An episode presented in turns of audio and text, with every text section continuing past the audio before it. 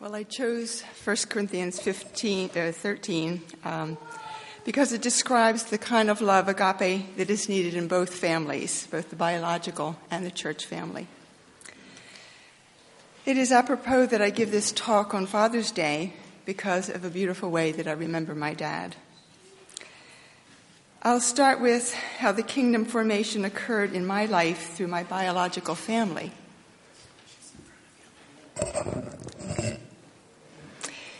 It was not done by copious words about the kingdom, but through observing the daily activities, the actions, and attitudes of my family. I will give you several snapshots of my home life that will help to illustrate this. I was the fourth and youngest child in a Christian home. When I was five years old, my mother was confronted by the doctor with the ultimatum the surgeon's knife or the undertaker. Mixing that news with the stress of motherhood, she had a nervous breakdown.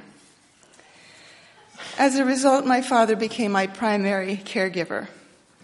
As I observed my quiet, gentle, earthly paper hanger father, I learned a lot about my loving Heavenly Father by watching his example.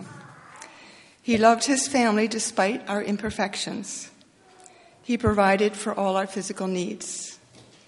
He cared about all our activities and our friends. He displayed godly character, always had a smile, and never said a negative word. He was concerned about our spiritual needs. As a youth, I remember his faithful church participation. He always listened to a Christian radio station as he cooked my breakfast, and of course, I was listening too. He willingly took me to youth rallies if you remember, Percy Crawford had them. And he took me every Saturday night to the Christian Youth Cinema. And that was a place where I made my commitment to Jesus Christ as my Savior on March 15th, 1958, after reviewing the uh, film Wiretapper. From my mother, I did learn how to pray and with sincere faith. I learned how to be generous to others. As a result of her occasional hollering fits, I learned to keep silent or to use a soft answer in return. When my brothers rocked the boat, I learned how to keep silent. I learned how to obey, that it was better to obey than to deal with the consequences. From my sister, I learned to witness. Following her example, I took my Bible to high school every day. It provided opportunities to share my faith, and as a bonus, it helped me stay out of the wrong crowd of friends.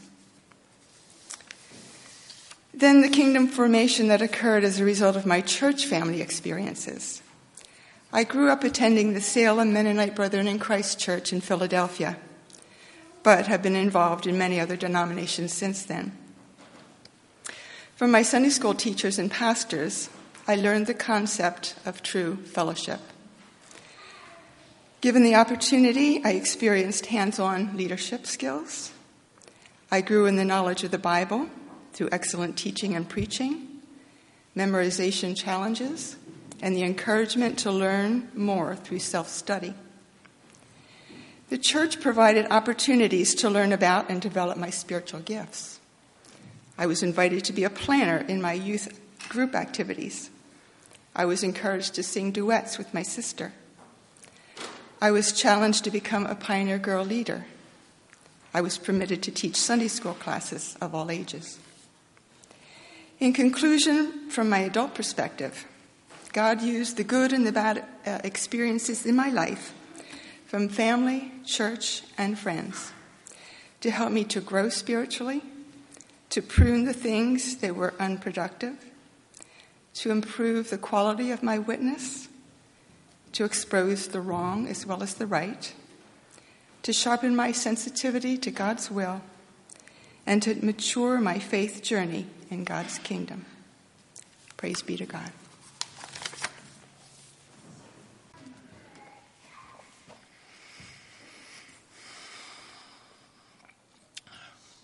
May 4th, 2003.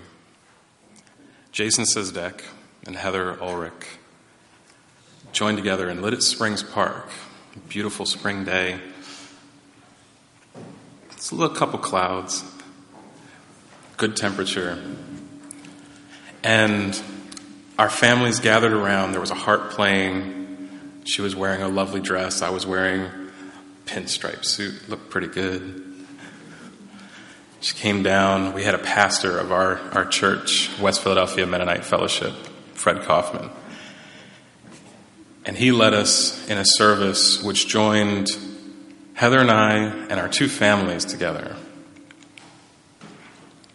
Her family on one side, my family on the other, walked down the aisle, the whole processional of a marriage. And we promised then that we would be together, love each other, to have and to hold sickness and health, for better or worse, till death do us part. I'm still alive right now, by the way.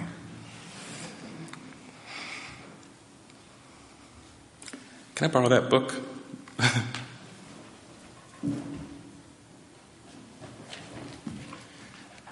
we just read several scriptures from this amazing compilation of stories and advice and knowledge passed down through the generations.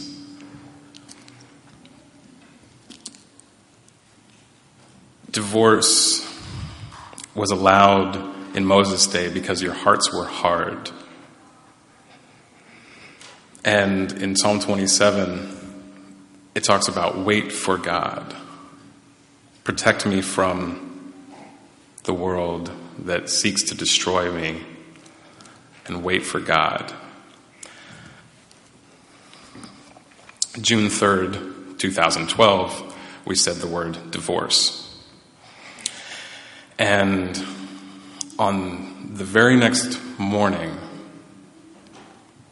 June 4th, married on May 4th, interesting.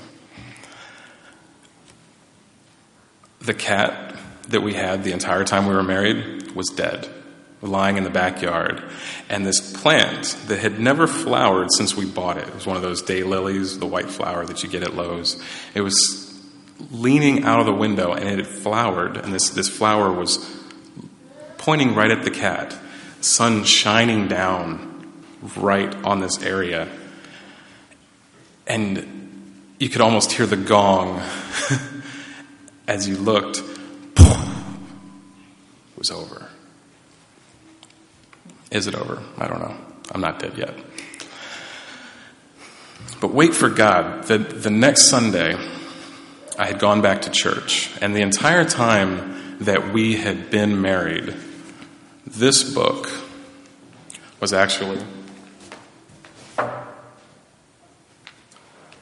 sitting on a shelf.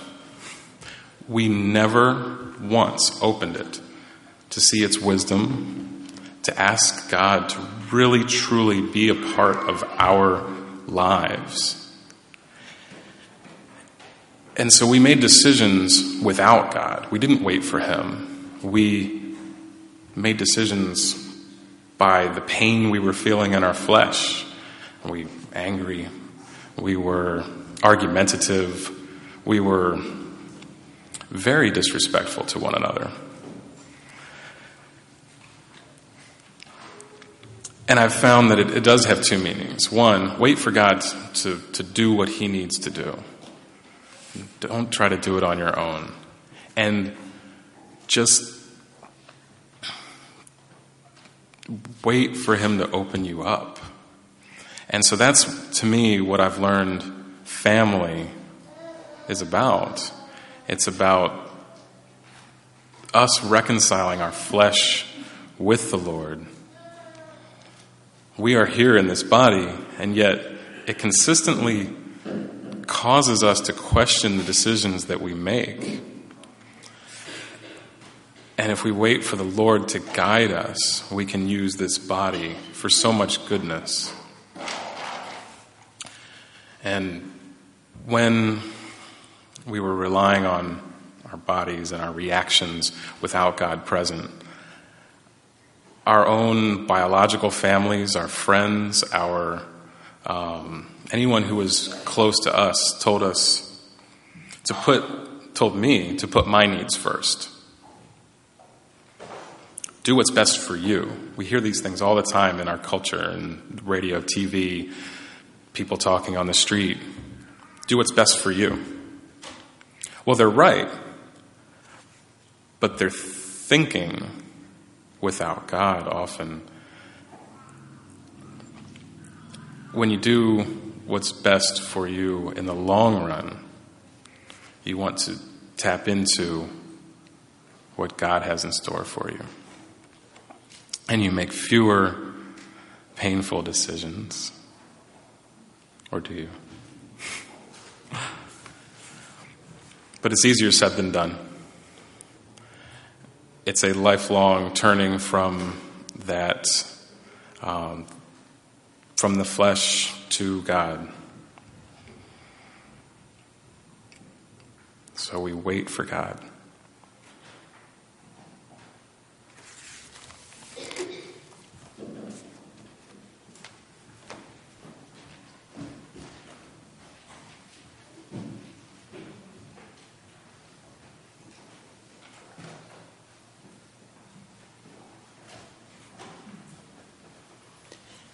Jay's request was This Little Light of Mine. Uh, we'll have Henry play through one time and then we will sing This Little Light of Mine.